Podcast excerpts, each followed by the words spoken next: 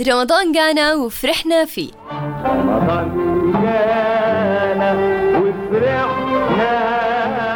وبمناسبة رمضان بدي أسألكم سؤال مهم جدا. احتار في جوابه العلماء.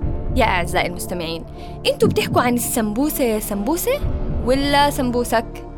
مم، أوكي بما إنه ما عندنا جواب خلينا ندخل بموضوع حلقتنا. رمضان بلش. وأكيد زينا زينة رمضان في البيت والحارة. وجهزنا الفوانيس والتمر والمونة. ودخلنا بعجقة إلها أول بس ما إلها آخر. بس نكون صريحين مع بعض. ما في أحلى من أجواء هالعجقة. أنا مني وعلي أهلي من قبل بشهر وهم مدوخين السوق كله.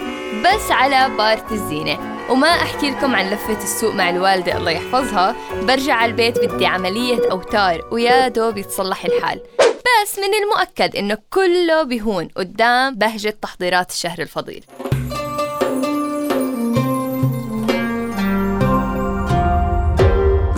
بودكاست. ولأنه كبرنا على طقوس الزينة الرمضانية في معلم مهم جدا وأساسي في زينة رمضان وهو الفانوس. بس عمرك سألت حالك عزيزي المستمع شو قصة الفانوس؟ أكيد لا. عارفة إحنا ناس بنحب الإشي بدون ما نفكر بال backstory تبعه. وعشان زي ما تعودنا بحب أفيد وأستفيد. رح أحكي لكم اليوم عن قصة الفانوس. هاد يا سيدي العزيز. أول من عرف فانوس رمضان هم المصريين. وهاد يوم دخول المعز لدين الله الفاطمي مدينة القاهرة. كان جاي من المغرب باليوم الخامس من رمضان سنة 358 هجرية. يومها طلع المصريين بموكب كبير اشترك فيه النساء والرجال وكمان الأطفال على أطراف الصحراء الغربية من ناحية الجيزة.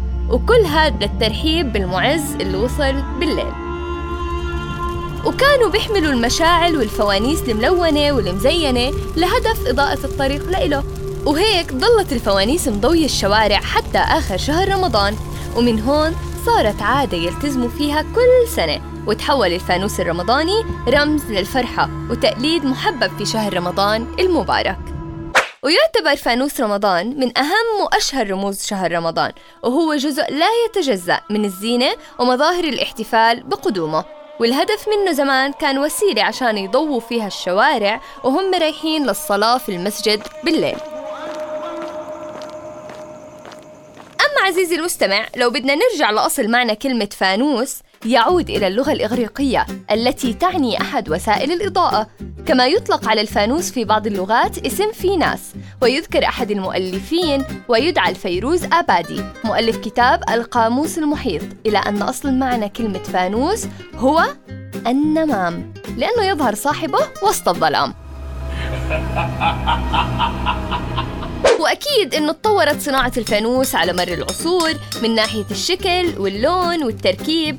كان على شكل مصباح في البداية وبعدين صاروا يشغلوه بالشموع. وآخر إشي صار يشتغل باللمبات الصغيرة وضلوا يطوروا حتى أخذوا شكله التقليدي المتعارف عليه حالياً.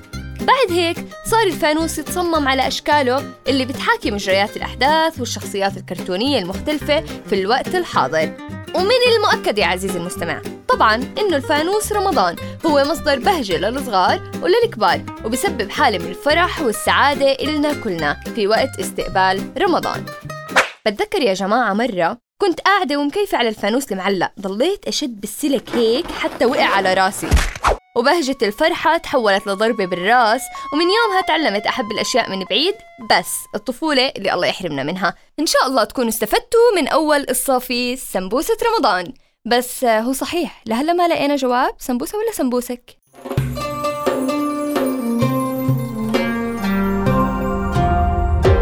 رؤيا بودكاست.